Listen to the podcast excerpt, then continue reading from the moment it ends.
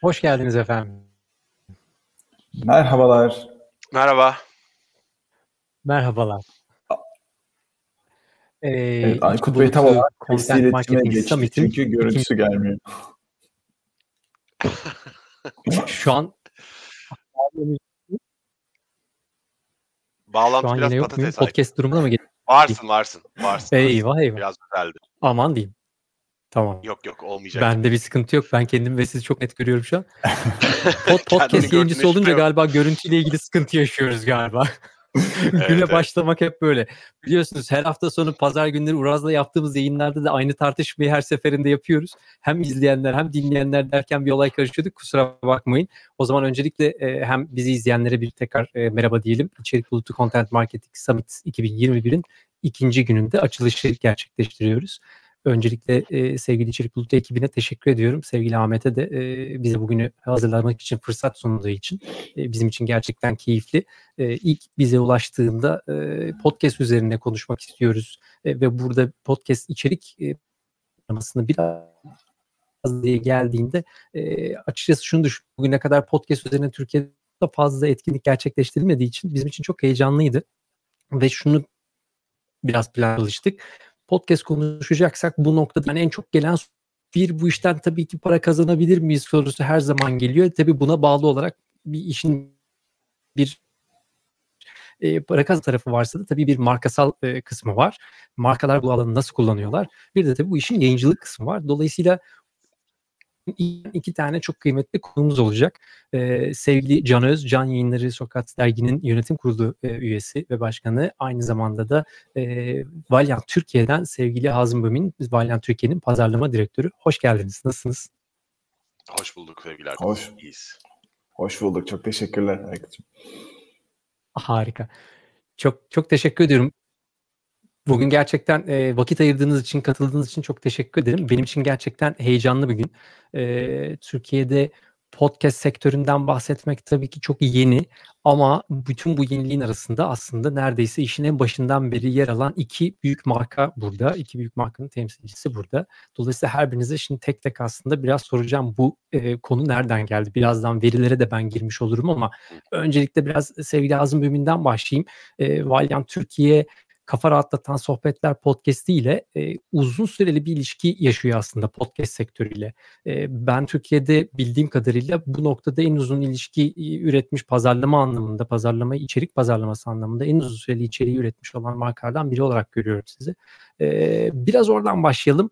Valiant'ın bu işe girmesinden arkasından da Sokrat'a doğru yola geçeceğim. Sonra da birlikte sohbet ediyoruz. Pekala. Teşekkürler öncelikle davetiniz için e, ve hani bu konuda bizi e, buraya layık gördüğünüz için. E, bizim podcast maceramız birinci yılını kutlamak üzere. Yani Nisan ayında birinci yılımızı kutlama şenliklerini yapacağız. Tabii hani Sokrates Podcast'a göre çok daha hani bebek ve cüce çok kalmış olabilir. Abi, çok küçük farklar ya. Podcast dünyasında büyük olabilir belki öyle düşünmek lazım. Ee, birinci yılımızı kutluyoruz. Ee, şunu söyleyeyim, öncelikle e, yani benim pazarlama kariyerimde e, kendim içinde yaptığım işlerden bir tanesi bu oldu. Yani yaptığımdan mutluluk duyduğum e, işlerden bir tanesi oldu. Niye böyle bir şey girdik?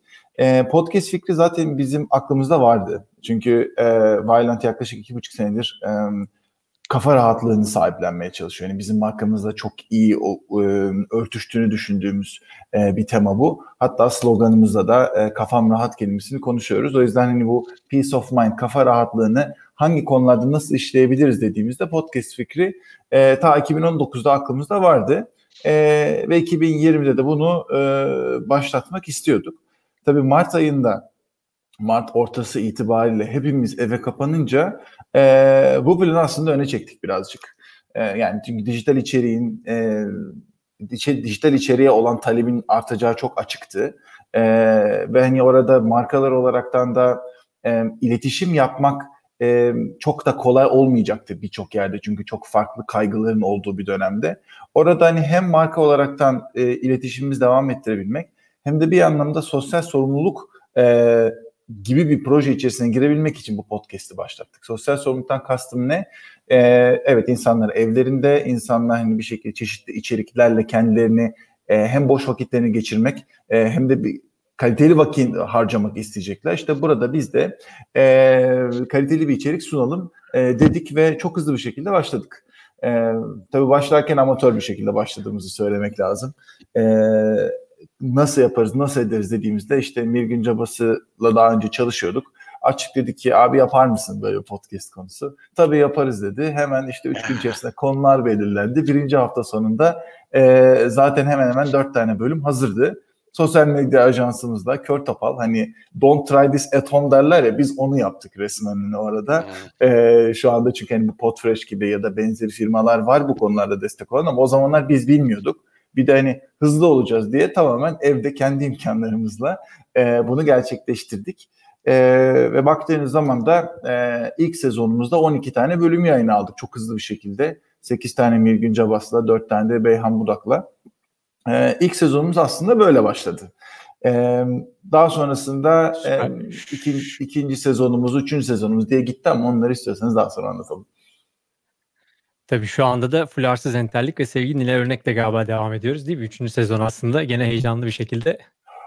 Ee, ya aslında hani bir, belki daha sonra değiniriz diye bölmüştüm ama şöyle e, ikinci sezonumuzda evet birazcık daha sürdürülebilirlik temasını işlememiz gerekiyordu. E, orada aslında e, pandemi olmasaydı yüz yüze gerçekleştireceğimiz çok önemli bir ürün lansmanımız vardı. Sürdürülebilirlikle ilişkilendirdiğimiz. E tabii hani yüz yüze eventler yapılamayacağı için ne yapalım dediğimizde ya onu da birazcık onu da birazcık podcast'e kaydettik. Bir yandan da hani podcast mecrasını devam ettirebilmek için. Ve bu 2021 başı itibariyle de bu sefer hani Flash Dentallik, e, Emanuel ve aynı zamanda Nilay Önlek'le de devam ediyoruz. Toplam e, 22 tane bölümümüz oldu. E, bir, bir yıldan Harika. beri. E, daha da devam edecek yani şu anda 3. sezonumuzun e, konularını devamını seçtik. E, keyfi de gidiyor. Hani biraz rakamlara gireyim mi yoksa ikinci turda mı? Onlara da şimdi birazdan yapalım. gireriz. Şimdi biraz da tamam. Sokrates tarafına atalım o zaman topu sevgili Can Öze. Ee, orada da tabii e, büyük bir çalışma devam ediyor. Orada birden çok daha fazla yayın var. Kendisinin içinde bizzat olduğu yayınlar var. İşte Yeni Medya 451 şartlar altında bir de tabii birazdan gireriz aslında. Türkiye'de podcast deyince daha podcast adı yokken daha olan yayınlardan biri olan podcast var. Biraz ona da gireceğim.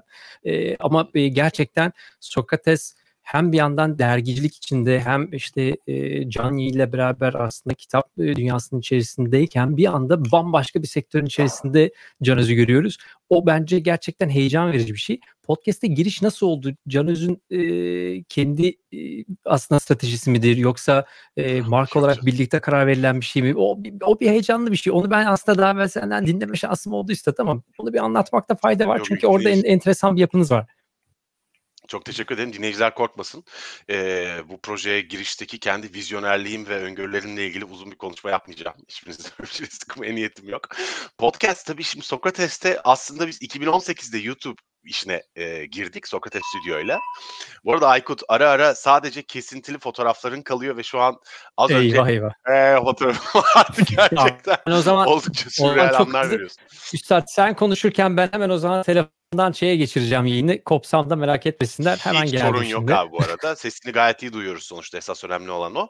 Ee, şey, e, 2018'de Sokrates Stüdyo'yu kurup YouTube yayıncılığına girdik. 2019'da aslında podcast yayıncılığına resmen girdik. Yani bir yayın yönetimi kurarak çok daha organize ve sistem bir şekilde girdik ama yani Sokrates'i kuran ekip yani ben Sokrates'i kurmaya niyetlenmiş ekibe e, katıldım aslında. Sonra birlikte kurduk. Daha önceden buna niyetlenmişlerdi. Bundan tam 6 sene önce 8 Nisan'da ilk sayı çıktı.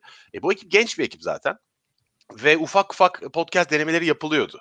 Yani 2016'da 2017'de de e, çekilmiş podcast bölümleri vardı Sokrates FC diye. E bir de Sokrates'in içindeki bazı arkadaşlar zaten yazıhaneden de işte biraz önce bahsettiğim Podcast 2011'den beri zaten podcast kaydı yapılıyor. Dolayısıyla zaten ekip podcast ile ilişkili bir ekipti. Bunu sistemli bir hale getirdik aslında. Konu o. Doğrusunu söylemek gerekirse mesela YouTube yayıncılığına girerken ben YouTube yayıncılığını e, daha az yakıştırmıştım podcast'e göre. Podcast'ı daha çok yakıştırdım hep Sokrates'e. YouTube daha labali ve sevimsizleşebilen bir kitle olduğu için. E, hani ne diyeceğiz dedim yani YouTube fikrini konuştuğumuz zaman. Hani kanalımıza abone olmaz mısınız falanlarla mı uğraşacağız biz şimdi işi gücü bırakıp.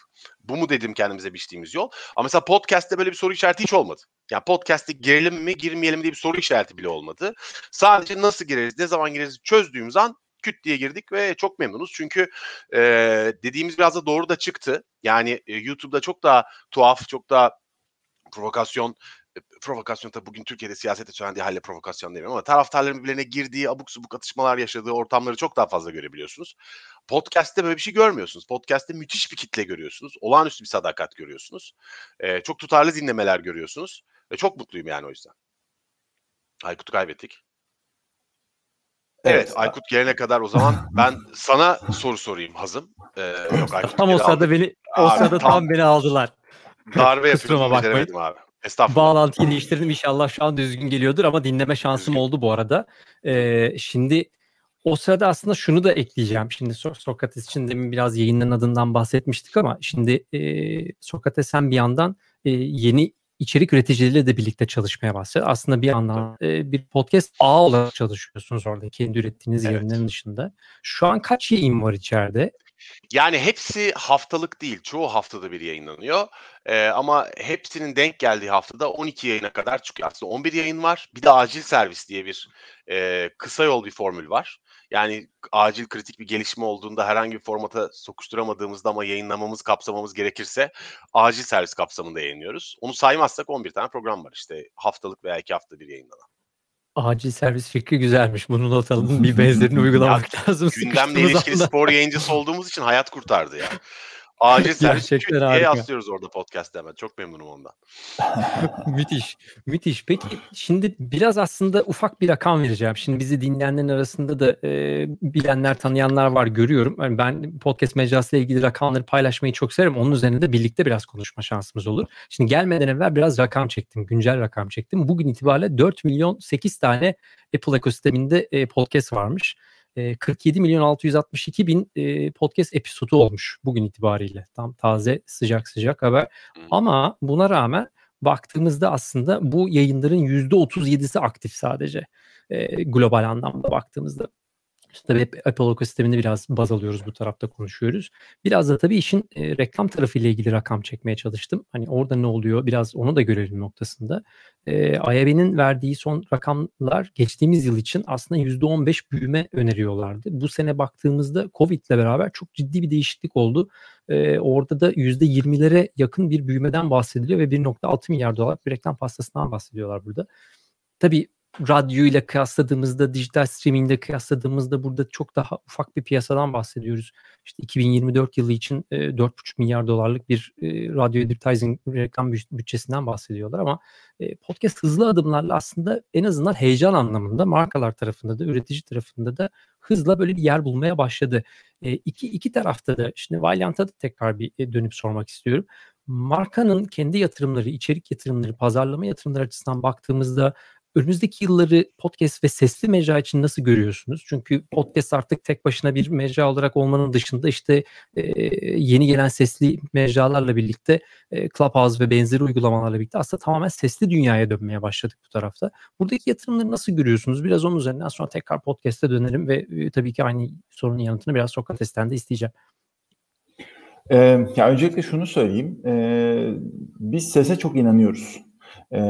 Şimdi Violent Türkiye'nin en büyük reklam verimi falan değil. Yani önce hani oradan başlayalım. Yani hani e, televizyona şunu verelim, reklam bunu verelim, 81 ilin bütün billboardlarını dolduralım. Podcast çıkmış, e, ona da biraz para yapıştıralım. Öyle gidelim gibi e, gitmiyoruz. Tabii ki televizyon reklamlarımız var, radyo reklamlarımız var, outdoor reklamlarımız var ama e, hani baktığınız zaman hani e, dediğim gibi Türkiye'nin en büyük reklam verenleri arasında falan değiliz. O yüzden hani yaptığımız yatırımları seçerekten yapıyor olmamız lazım.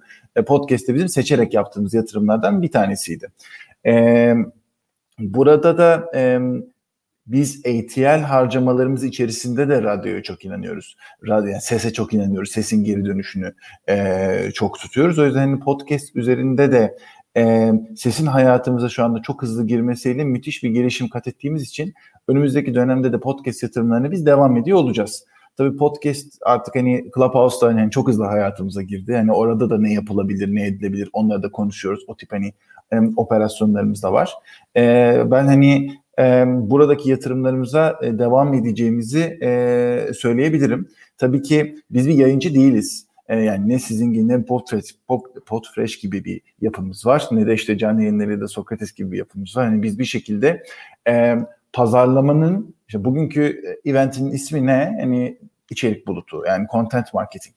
Yani artık hani pazarlama 4.0, 5.0 vesaire yani oraları dönüp dolaşırken artık hani pazarlamanın içerik pazarlamasına döndüğü bir yerde markaların e, sürekli ve uzun soluklu bir şekilde içerik sunabilecekleri bir mecra, bir yer buluyor olması lazım.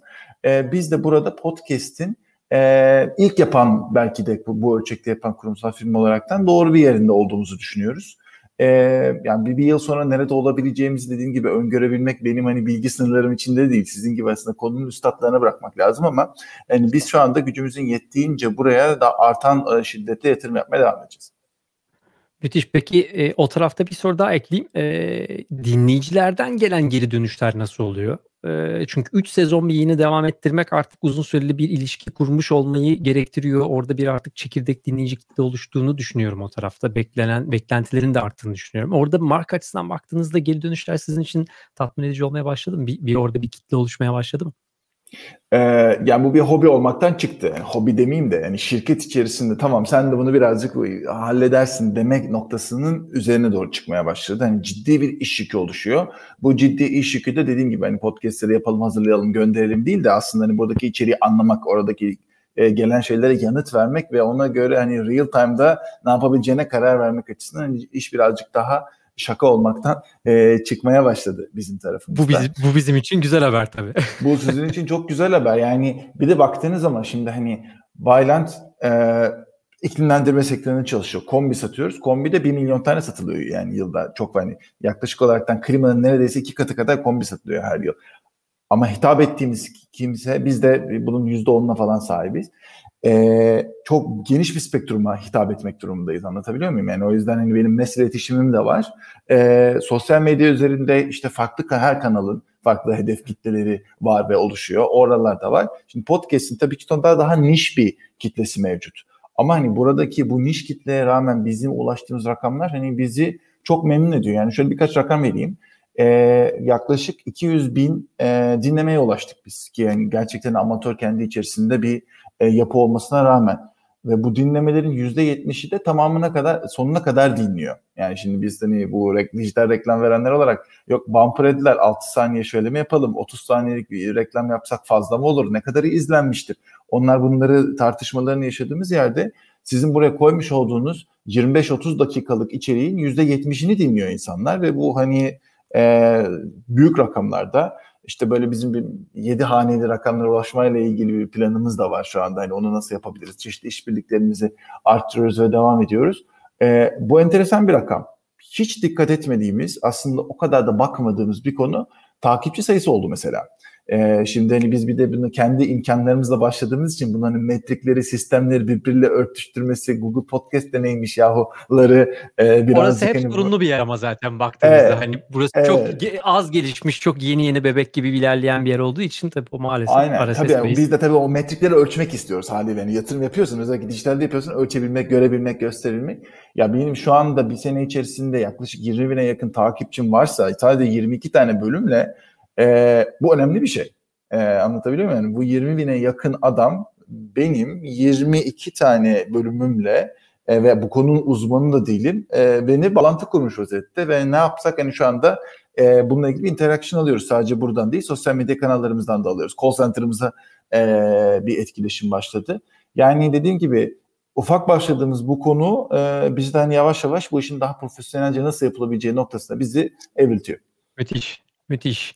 O zaman aynı soruyu bir de e, sevgili Caner'e de soralım. Bu tarafta bir e, sizin öngörünüz nasıl? E, geçtiğimiz bir buçuk iki senelik deneyimden sonra podcast mecrası için öngörünüz nasıl? Burada yatırımlarınız biraz daha sizce artacak gibi gözüküyor mu? Yoksa tabii, ses teknolojileri değişmeye başladı ve belki de başka bir tarafa da kayıyor muyuz? Biraz onda konuşabiliriz. Yok yok hiçbir yere kayacağı yok podcast'ın. Podcast ısrarlı ve istikrarlı ve kendi kitlesini görünen o kişimlik pek bozmadan artmaya devam edecek. Podcast tabii yani podcast'in nerede durduğu, nerede duracağı konusu eee, tabii aslında bence bugün eee, medya ile ilgili eee, yeterince olgunlaşmamış bir tartışmanın da nesnesi oluyor isterseniz. Şundan bahsediyorum.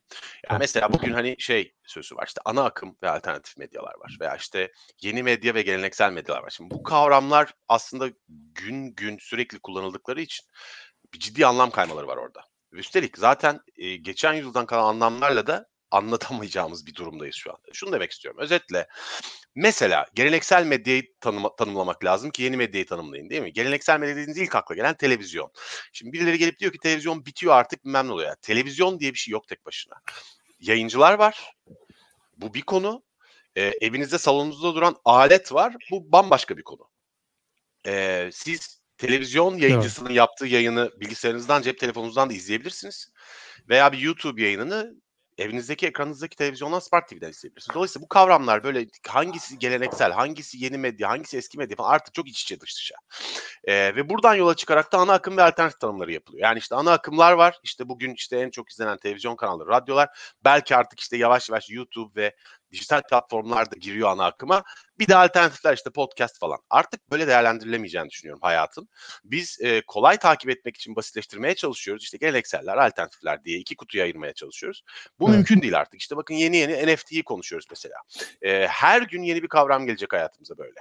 Ve bütün bu alanların mesela işte şeyin gaming streaming'in bir alanı var. E, Netflix gibi e, şeylerin, OTT'lerin birçok ayrı segmentleri var.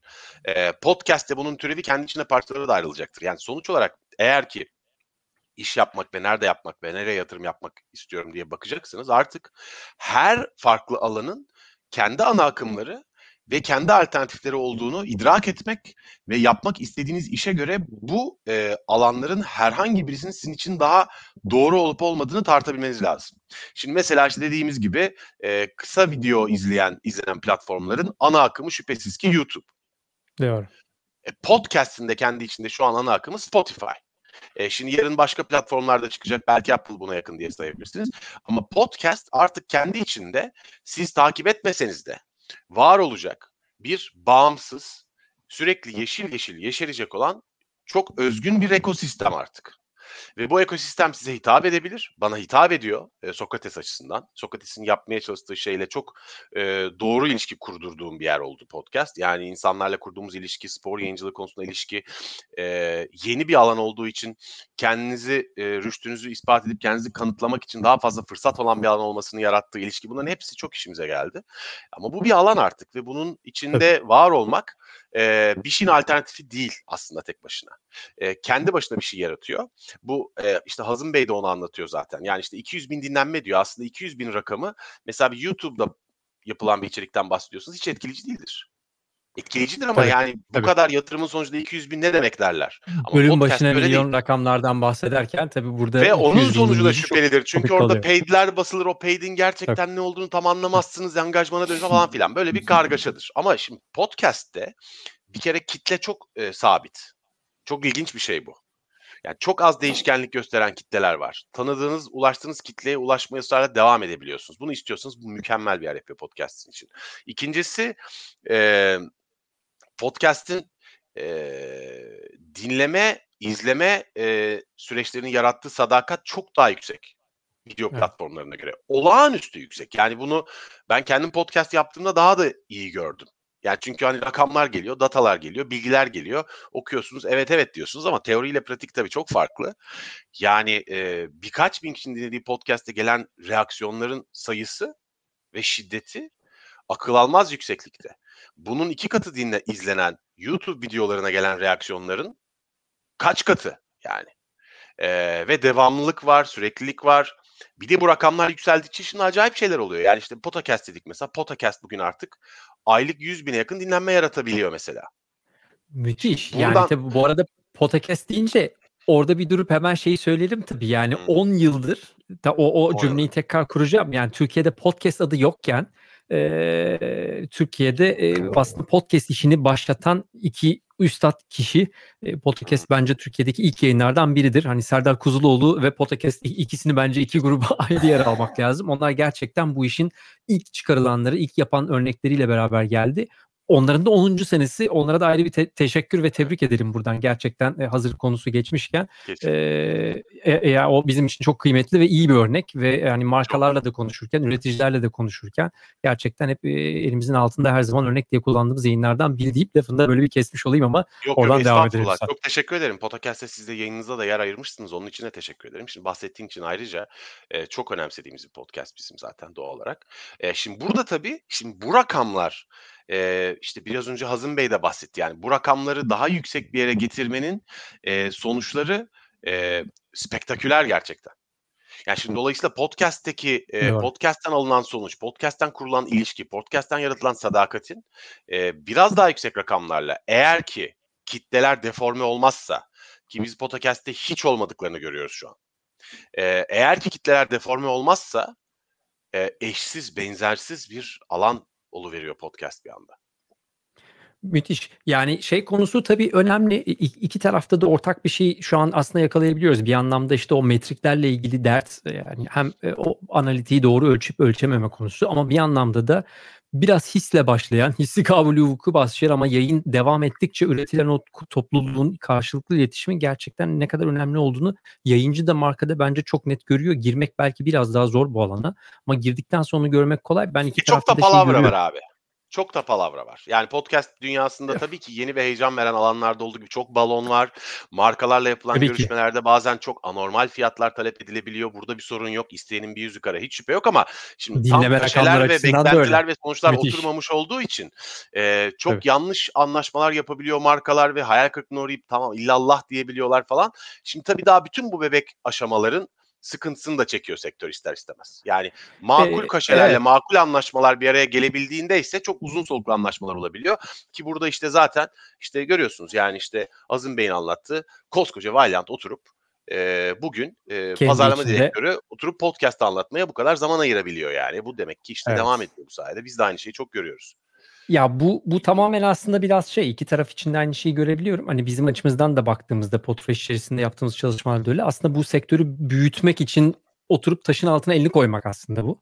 E, tabii ki şimdi kalkıp da işte YouTube mecrasındaki kaşelerle ya da işte başka işte Google'daki, Facebook'taki yapılan işlerin kaşeleriyle burayı karşılaştırmak tabii çok anlamsız olur. Ama tabii her sektör yeni başladığında bunu yaşıyoruz yani. işte Instagram işi başladığında, YouTube'un celebrity işi başladığında bunları hep yaşadık. Sonra bir yere oturdu. Markalar nerelerle ne çalışmalar yaptı ya da ne ne celebrity'ler ne paralar istediler. Şu an burada da duyuyoruz. İşte Clubhouse içinde, pod, podcast içinde. E, zamanla onlar bir yere oturacaktır tabii ki yani e, mantıklı işler çıktıktan sonra ama metrik açısından mesela şöyle bir şey söylemekte fayda var. E, bunu her etkinlikte konuşuyoruz aslında. Bu işin aslında bir sabit standart tarafı var ama Türkiye'de dinleme rakamları henüz daha düşük olduğu için buna geçemiyoruz. Baktığımızda Amerika pazarında e, CPM başına aslında e, işte 18 dolarla e, 25, 28, 40 dolara kadar çıkan rakamlar var ki 40 dolarları genelde işte Joe Rogan seviyeleri alıyor. Düşüklere baktığımızda 16-18 dolar CPM'ler veriliyor orada. Dolayısıyla bir yayıncının da aslında CPM based bir reklamla para kazanıp hayatını geçmesi çok mümkün değil.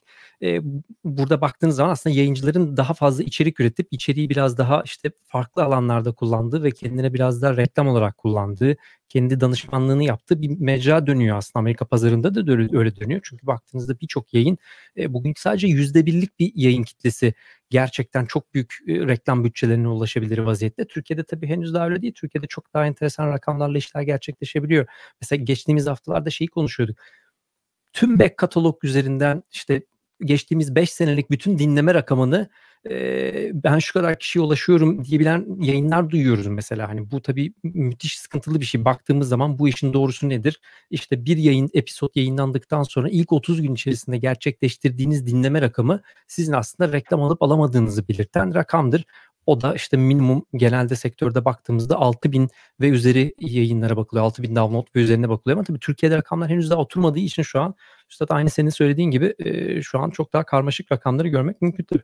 Mümkün tabii. E, o da zamanla oturacaktır gibi gözüküyor. Peki şunu soracağım. E, şimdi iki taraf için de merak ettiğim bir şey var. Tabii bir tarafta spor medyası üzerinden bir e, bakışımız var. Öncelikle e, Can Üstad sana danışmak istiyorum onu. Dinleyici kitlesi demografik olarak baktığınızda e, şimdi yeni yeni yayınlarınız da gelmeye başladı. Farklı içerikler de giriyorsunuz ama tabii spor muhtemelen orada daha dominant baskın kalıyordur. Oradaki demografik yapı nasıl? Dinleyici yaş, cinsiyet dağılımı olarak baktığınızda nasıl bir yapı görüyorsunuz? Eee, YouTube'a göre çok daha yüksek oranlı kadın dinleyici var, birincisi. İkincisi, eee, şey, eee, çok büyük yoğunlukta 25 ot 24-35 arası bizim dinleyiciler. Genç kitleyi yine yoğunlukla görüyoruz. Peki, eee, Hazım Bey sizin tarafta Ha, Valiant tarafında 24-35'e biz ikimiz genç diyoruz abi. Herkes genç demiyor. Öyle diyelim o zaman. Yaşımız çıkmasın sonra ortaya. Geçmiş olsun. Azim ee, peki sizin tarafta baktığımızda nasıl? E, ya baktığımız zaman bizim yüz, yarısı e, 23-35 öyle diyebilirim. Hatta şu anda tam olaraktan baktım. Evet yani %51'i e, 23-35 civarında. E, ondan sonrasındaki bir %30'luk dilimde yani 35-44 olaraktan e, ilerliyor. E, yani bizim için aslında güzel bir e, demografik aralık bu. Çünkü hani podcast'te bizim hani hangi zamana hitap etmek istediğimiz, ne yapmak istediğimizle alakalı hani şu anda e, hoşumuza giden bir konu. Açıkçası şunu da söyleyeyim. Hani o kadar az KPI koyabildik ki bu işe başlarken hani ne diyeceğiz, ne yapacağız, ne edeceğiz dediğimizde hani şöyle oldu. Ne kadar izleniriz? 20 bin izleniriz falan dendi. Niye 22 bin değil ya da niye 10 bin değil anlatabiliyor muyum? 20 bin. Ondan sonra geldi tutturduk dediler. Ne tutturdunuz dedim işte 21 bin dediler. Ya 20 bin neydi ki tutturduk ama tutturduk. Tamam tutturdunuz da neyi tutturdunuz niye göre tutturdunuz? Yani niye anlattım bunu? Hani öyle bir hani metriksizlikten e, şey geldik ki yani şu anda ne izlenmiş dediğimizde sağdan soldan toplayaraktan hani hala birleştirmeye. E, çalışılıyor. O bir problem tabii. E, ama hani şu anda ulaştığımız kitleden memnunuz.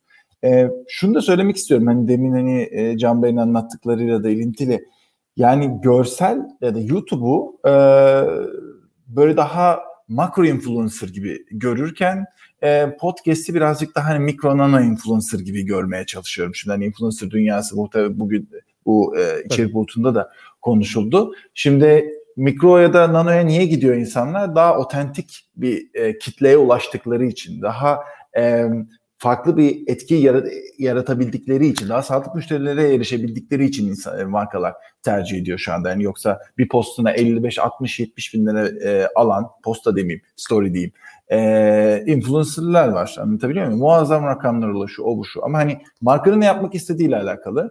E, o ya da bu doğrudur demiyorum. Farklı amaçlar ve farklı zamanlar, farklı demografik kitleler gözetilerekten bunlar farklılaşabilir. E, hani ben niye bunu anlatıyorum? Hani çeşitli markalar şu anda hani e, bu konu hakkında ilgi duyabilirler de bilgi almak isteyebilirler. Hani şu aşamada biz e, Violent olaraktan e, bu niş kitlede yaratmış olduğumuz etkileşimden e, son derece memnunuz. Süper. Peki şimdi gelen sorulardan bir tane alacağım. Biraz bir 5 dakika kadar bir vaktimiz kaldı ama sorulara da yanıt vermiş olalım. Aslında demin konuştuğumuz konulardan biraz e, başlangıcına girmiştik bu tarafa ama Çağatay Gültekin'in bir sorusu olmuş. E, öncelikle Azım Bey sormuş ama ben e, Can Öz'e de aynı soruyu yönlendireceğim. Valiant'ın podcast'e girişinde pandemi evlere kapanma ne kadar etkili oldu? Bu durumun bir avantajı ya da dezavantajı oldu mu diye sormuş. E, önce bir Azım Bey sizden bir yanıtını alayım. E, mutlaka etkisi olmuştur. E, yani şu anda podcast'in nereden nerelere geldiğini görebiliyoruz. E, izleme adetlerine hani bakladı, baktığımız zaman yani şu anda ben yeni bir içerik koyduğumda e, 100 tane içerik dinlendiğinde eski içeriklerin de dinlenme oranlarında çok ciddi artış olmuş oluyor. Yani geometrik bir artış var. Eee Pandemi ne yaptı? Pandemi aslında 6 yıllık inovasyonu bize 6 ayda yaptırdı yani hep onu konuşuyoruz. İşte burasının da pozitif e, etkilendiği yerlerden bir tanesi oldu. Kuşkusuz Violent e, bu e, noktadan da e, bir şekilde fayda sağlamıştır. Ama hani şunun altını çizeyim. Podcast bizim aklımızda zaten vardı ama muhtemelen pandemi olmasaydı ve biz bunu yapsaydık bu pazarlamacılar yine cincon cincon kendilerini eğlendirecek işler yapmışlar olaraktan değerlendirilirdi. Şu anda ne kadar bir zamana denk geldi değil mi? Çok da hızlı hareket ettiğiniz dediler. Ee, ama hani biz hani ona kaymağını yemektense hani gerçekten buna biz e, öngörüyorduk, çalışıyorduk. Sadece gelince çok hızlı bir şekilde hayata geçirdik e, diyebilirim. Güzel bir iş çıkmış. Emeklere sağlık. Peki Can Öz sevgili e, Can Öz Sokrat tarafında Covid'in etkisi pozitif, negatif, sağlık açısından değil tabii ama içerik ve içerik dünyası açısından sizin tarafınızda nasıl Abi, bir etkisi oldu? Bizim e, podcastler spor podcastiydi. E, spor durdu. Şimdi bu biraz problem oldu bizim için. Zaten oradan biraz telaşta... Bayağı, tabii. Evet yani öyle denebilir. Yani dolayısıyla bütün yayınlar durdu tabii. Biz bir takım yayınlar uydurmak zorunda kaldık. Yani bir devamlılık için en azından. Ee, işte benim yaptığım podcastler de orada başladı zaten. Ben Harun'u aradım. Dedim ki abi podcast yapalım diyorduk. İhtiyacım var. Hemen yapmamız lazım. Anormal şartlar altında başladı. Sonra baktım Ümit Alan bir yazı yazdı gazetede. Pazar yazısı. Özetle yani hiçbir şey üretememekten ne kadar mutsuz olduğunu anlatıyor. Dedim ki ha tamam yakaladım. Aradım Ümit dedim abi buna bir çözümüm var nedir? Baba podcast yapacağız ama hemen Birlikte. başlayacağız falan. Bize öyle başladı onlar yani. Pandemi falan olmasa onlara başlamazdık. Onun gibi başka bir sürü sorun daha oldu. Yani bir kere sonuçta mis gibi bir stüdyodan kaydediyorduk. E, tuhaf tuhaf. İnsanlar herkes evlerinden kaydediyor. O evlerde ayrı ayrı herkes lokal ses kaydı alıyor. Gönderiliyor. Montajıydı bilmem nesiydi süresiydi falan. E, dinlemelerde kesinlikle bir artış olduğunu söyleyebilirim. Ama pandemi olmasaydı biz daha çok podcast yayınlardık. E, ve toplamda daha çok dinleme alırdık. Hiç şüphem yok. Aa, harika. O zaman her her e, ara ara dönemde böyle bir zorluk olsa bize yeni yeni güzel güzel yayınlar katacakmışsınız gibi gözüküyor. İyi ki de bu şeyi yaşamışız o zaman ne diyeyim. Yani bir yandan yeni medya 451 bir yandan anormal şartlar gerçekten. Y- yeni bölüm Harun Tekin'de ne zaman geliyor diye de ayrıca sorayım bu arada. Bu yayına gelmeden Haziran çok diye aldım soruyu. konuştuk Harun'la en son. Ee, Haziran diye düşünüyoruz ama buluşup oturup tam planını yapmamız gerekiyor. Daha yapmadık. Yani Haziran olmasa da Temmuz olur falan ama yakında yapacağız onu. Ama yani bu tabii pandeminin bizim yaptığımız podcastlere rasyonalize edilmesi tabii ilk defa duyduğum bir şey. Yani bu anormal şartlar altında dinledikten sonra o yarasayı görsem bir daha yerim diyorsun. Afiyet olsun. Biz biz biz biz sevdik öyle söyleyelim ama yani bugün gerçekten prog- programa gelmeden evvel e, son iki gündür hani konuyu bilen çıkacağımı bilen o Can kadar çok yayınları aynı keşke benim olsa ki. demiş biri ya. benim olsa ne demek ya? bu gördüğüm en absürt mesajlardan biri olabilir. Çok iyiymiş. Biz o zaman anahtarı teslim edip yavaşça burada kapatalım sakince. Yasemin. Harikaymış. Peki e, şimdi kapatmadan evvel aslında bir ufak bilgi vereceğim. Ondan sonra bir soru daha soracağım. Ondan sonra bitiririz ufak ufak. E, şimdi gelmeden evvel gene baktığım verilerden bir tanesi şuydu. E, Chartable'ın en son gerçekleştirdiği çalışmalardan birinde Türkiye e, Amerika'yı falan bırakın diğer ülkeleri de tamamen bırakmış vaziyette. Geçtiğimiz yıla göre 5.2 kat 5.5 kata yakın neredeyse e, içerik tüketimini arttırmış tekil cihaz başına podcast mecrasında e, Türkçe içerikler de geçtiğimiz yıla göre 3,5 kat artmış gözüküyor. E, şu an ciddi böyle bir aslında e, içerik tüketimi, üretimi ve tüketimi var. İkisi birlikte gidiyor. Siz bir yandan bu işlerin içerisinde hem üretici olarak hem marka olarak yayınlanırken siz kendiniz ne tüketiyorsunuz? Ne kadar tüketiyorsunuz bu mecrada? Bazı kişiler hiç bilmiyor ve tüketmiyorlar. Bilmiyorum. Merak ediyorum. Hazım Bey ve, ve sevgili Can Öz bu konuda kendiniz birer dinleyici olarak nasıl bir dinleyicisiniz ve neleri dinliyorsunuz? Can Bey başlar mısınız? Tabii çok az podcast dinliyorum ben artık. Ya bizim podcastleri dinliyorum sık sık zaten kontrol için dinliyorum. Onun dışında e, Mesut'un e, podcastini dinliyorum. Kemal'in podcastini dinliyorum. İmanuel'in podcastini dinliyorum. Nilay'ı dinliyorum falan. Ama e, yani dinlediğim birçok podcast var. E, da eskisine göre çok daha seyrek artık. Ya neden bilmem yani. E, pandemiyle İş haline olabilir. geldi diye mi biraz? Yo yani alışkanlıklardaki değişiklik ufak ufak. İş hal- haline gelmesiyle ilgisi yok. Çünkü bir podcast dinlemek sonuçta o kadar profesyonelce yapılabilecek bir şey olmuyor ister istemez. Yani tabii ki şey oluyor. Profesyonel refleksler var. Yani podcast'te başarılı bir şey görünce kıskanıyorum, dinle falan onlar hep var yani tabii. E, ama yani zaten tanıdığım insanlar, arkadaşlarım, dostlarım hepsi bu insanların ve e, alışkanlıkta böyle bir zayıflama var. Neden bilmiyorum hakikaten. Peki Azim Bey sizin tarafta nasıl? Bu cevap beni rahatlattı ee, diye başlamak istiyorum. Ya şöyle Bu aslında... en sevilmeyen soru budur aslında biliyorsunuz ama bunu sormam lazım ya. Yok hayır ama ben şöyle cevap vereceğim. Yani ben tam olaraktan storytelling yapmak istediği şeye e, tuzağa düştüm diyebilirim yani. Hani e, ben çünkü hani kitap okumayı severim ondan sonra ama hani kitap dinlemeye hayır ne ne alaka diye hani Kindle falan filan öyle uğraşamam öyle şeylere. Kitap böyle olacak diyen bir e, yapıya e, sahiptim. Daha sonrasında e, işte podcastleri dinleye dinleye acaba bunu kitaba çevirebilir miyim dedim. E, ve ben şu anda e, vakit buldukça kitap dinliyorum. Yani konuyu tamamen buna çevirmiş vaziyetteyim. E, podcastlere vakit ayırmak istiyorum eyvallah ama Clubhouse da bir sefer diğer taraftan bir e, bir kroşe oradan indirmiş vaziyette. E, o yüzden hani seçerekten e, şey yapıyorum şu anda podcastleri yani takip ettiğim şeyler var. Yani onlar çıktıkça takip etmeye çalışıyorum. Şimdi Serdar Kuzuloğlu'nu takip etmek istiyorum dediğiniz mi zaten o böyle lap diye indiği zaman hani bir buçuk saatiyle e, birçok şeyi zaten bütün Ee, geceyi alıyor otomatik olarak. Aynen yani gerçekten hani şu şu kadar da podcast dinleyeyim diyerekten e, kendimi ayırmaya çalışıyorum şu aşamada. Peki bunu tekrar aslında demin konuştuğumuz konuya da bir daha bağlayayım. O da son sorumuz olsun. Bir yandan çok fazla kanalda, çok farklı mecralarda birçok içeriğe maruz kalıyoruz tüketici olarak. Dolayısıyla bir marka açısından bu tabii e, gerçekten ince elin sık dokunması gereken noktalardan biri haline gelmeye başladı. Çünkü artık vaktimiz yok. Sürekli evdeyiz. Evde çalışmaya başladık. Bir yandan da her kanaldan bir şey geliyor ve yeni bir içerik geliyor.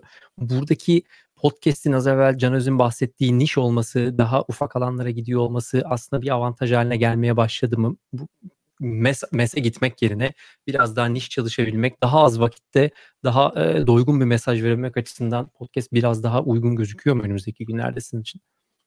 Ee, podcast bu niş e, alanını şu anda koruyacak. İnşallah da korusun bu arada. Hani çünkü onun korumadığı takdirde e, sevimsiz bir yere dönüşebilir bence. Hani o yüzden hani bu, bu niş konumunu konu, koruması bence e, keyifli. E, ve biz de hani burada bu mesajları vermek üzerine e, çalışıyoruz. Tabii hani Vailant'ın yaptığına baktığımız zaman biz hani bir şekilde podcastlerimizde reklam yapmıyoruz. Yani sadece sunar sundu olaraktan ve hani o bir Vailant Kafaratlı podcastler serisi olaraktan bunu e, değerlendirip sunmaya çalışıyoruz. Ve burada da hani e, bu alanda devam etmek istiyoruz. Ama onun dışında mikro hedefleme ya da niş noktalara gitmek ilk defa hayatımıza girmedi tabii ki. Yani sonuçta dijital e, performans reklamları dediğiniz şeyin doğası tamamen bu. Bunlara göre zaten çok farklı içerikleri e, gerek video olaraktan gerek hani tekst olaraktan hazırlıyorduk. E, şu anda podcast bir sadece daha farklı bir çalışma alanı e, sundu ve şu anki yapısından da memnunuz. Süper. Peki sevgili Canöz o tarafta bir donduk galiba ama ha tamam geldi görüntü. Yo ee, sensin donan ya. Ben, muhtemelen ben donuyorum Gö- görsel dünyaya hala alışamadık galiba gibi gözüküyor. Orada şeyi soracağım. Şu an hala hazırda e, markalarla yaptığınız çalışmalarınız devam ediyor. Reklam çalışmanız ediyor. devam ediyor ama e, demin Azım Bey'in söylediği gibi sizde de gerçekten minimum e, içeriğe müdahale çok kirletmeden devam eden bir akış var. Bu taraftaki reklam stratejisi hala bu şekilde devam edecek mi yoksa burada biraz daha deneme yanılmalar var ve önümüzdeki günlerde farklı reklam modelleri görür müyüz? E, Valla farklı reklam modellerinden elde edilebilecek gelirler biraz daha düşük. Yani entegrasyon dışındaki modellerden sonuç olarak. Yani sundu sunar da aslında e, bir çeşit entegrasyon. Bunun biraz daha fazla işte küçük segmentlerde biraz daha ürünlerden bahsetmek gibi ufak tefek şeyler. Şimdi mesela işte yeni medyada Samsung'da en son işte fotoğraflar evet, Samsung, Samsung devam ediyor. kullanıyoruz falan e, gibi ufak tefek şeyler yapıyoruz ama hiçbir müdahale yok içeriye. E, bu tabii hayatı çok kolaylaştıran bir şey. Ama bu da bir yayıncı olmanın biraz avantajı çünkü yıllarca artık bu firmalarla başka alanlarda işbirliği yaptığınız zaman zaten müdahale etme ihtiyacı hissetmeyeceklerine güven de duyuyorlar büyük oranda. E, bu kolaylaştırıyor işi. E, Valla bunun en büyük pay olacağını düşünüyorum. Çünkü şimdi sonuç olarak yani nihayetinde şu ya konu ya altına hücum ya podcast biraz. Yani kıtaya gidildi. Kimse evet. gelmeden oraya gittik ve herkes gelmeden orayı doldurmaya çalışıyoruz aslında. Ee, ve bu, bunu yaparken hesap kitap yapıp tabii bir sağlıklı bir iktisadi yapı kurmaya çalışıyoruz. Şimdi iktisadi yapının sağlıklı olmasının temel yolu podcastçiliğin bir meslek olması. Meslek olmasıyla kastım da şu. Yani Sokrates Podcast'te podcast yapan insanlar sadece buradan elde ettikleri gelirle geçinebildiklerini hissettikleri anda bu meslek oluyor. Sadece bununla geçinemedikleri zaman bu bir hobi oluyor ister istemez. Şimdi bunun meslek olması için gelirlerin biraz daha artması lazım.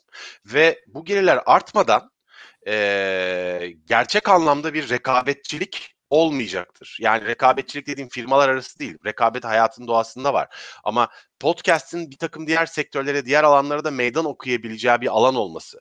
Başka alanlarda da faaliyet göstermek isteyen insanları kendine çekmek konusunda bir özgüven kazanması bu noktada olacaktır. Buna giden yolda entegrasyonlu sponsorluklar. Onun dışındaki sponsorluklar sektörü daha büyütecektir. Yani işte mesela şeyler, e, ara reklamlar veya e, reklam otomasyon sistemleri çünkü sektörün büyümesi demek şu demek yani işte Valiant değil sadece e, Hatay'daki bilmem e, bezci teyze de reklam verebilecek demek o. Ve long tail'a yayıyorsunuz demek. Bu tabii sektörün çok büyümesi demek. Ama sektörün çok büyümesi demek oradaki podcastçilerin yine de bireysel olarak kazançlarının hızlı artması anlamına gelmiyor. Dolayısıyla kısa vadede özellikle e, bu model e, hiç şüphe yok en geçerli model. Bu modelle zaten bunu meslek haline getirmek için uğraşıyoruz. Bir takım insanlar için getirdik çok iyi firmalarla anlaşmalar yapıyoruz ama bunlar mesela işte yıllık 56 bölümlük anlaşma var mesela. Şimdi bütün bu anlaşmaları yapmak, bunları sürekli yapmak bir mesele. Ee, benim tahminim en azından Sokrates için söyleyebilirim bunu. Bütün alandaki sponsorluklara hakim değilim çünkü. Benim tahminim hakikaten podcast'in gerçekten bir meslek gibi algılanabileceği dönem 2022'de olacak gibi görünüyor. Ancak. Yani yaygın Çok olarak. güzel. Bir kişi iki kişi için değil. Bek, bek, beklentimiz de o yönde. Anca gelişecektir ve devam edecektir. İnşallah o noktada önümüzdeki yıllardan itibaren ben biraz daha uzun diye düşünüyordum ama bu da daha optimistik ve daha e, şey bir yorum oldu. İnşallah öyle görüyor oluruz önümüzdeki yıl itibariyle en azından bir, bir buçuk sene içerisinde. Ee, süremizi beklediğimizden biraz daha açtığımızı biliyorum. Sevgili İçerik Bulut ekibi bir yandan beni sıkıştırıyor. Ama bu güzel iki kıymetli konuyu bulmuşken gerçekten kesmek gerçekten çok zor oldu. Çok teşekkür ediyorum her ikinize de. Ee, iyi ki geldiniz, iyi ki katıldınız. Aklımızda çok daha fazla soru var. Ben biraz katılabilirsem eğer Clubhouse'da olmaya çalışacağım. Burada saatimiz oldukça geç oldu ama alamadığımız, yanıtlayamadığımız sorular oldu. Orada yanıtlamaya çalışacağım. Ee, şimdiden herkese de katıldığı Ne zamandı Clubhouse, pardon? Teşekkürler. Ee, yanlış hatırlamıyorsam 12 10 geçeydi değil mi? Ee, Enes Tamam gelirim oraya. tam ara- arada. Evet. Ona da ben en azından bir girişine giriyor olacağım. Çok teşekkür ediyorum e, katıldığınız için. İyi ki geldiniz ve görüşlerinizi paylaştınız. İyi ki davet ettiniz. Çok teşekkürler. Çok keyifli bir İyi ki davet ettiniz bir de. Burada kimse izlemezken bir gün buluşup baş başa bir, bir şeyler yapalım ya. Böyle tamam. Türkiye'ye ilk geldiğimde Sen ne zaman geliyorsun abi? Ha- Haziran sonunda oradayım. ve Haziran Tamam. sonunda o zaman direkt kapınızı çalıyorum. Tamam bunu ayarlıyorum. Kimsenin de yayın evini ele geçirmeye çalışmadığı falan kendimize aslında tamam. Direkt Tamam. görüşmeleri yapıyoruz. Çok teşekkür Tamam. ediyoruz. Bizi dinleyen, izleyen e, herkese de ayrıca teşekkürler. Görüşmek üzere. Görüşmek Keyifli üzere. Bay bay. Tamam. Bay bay.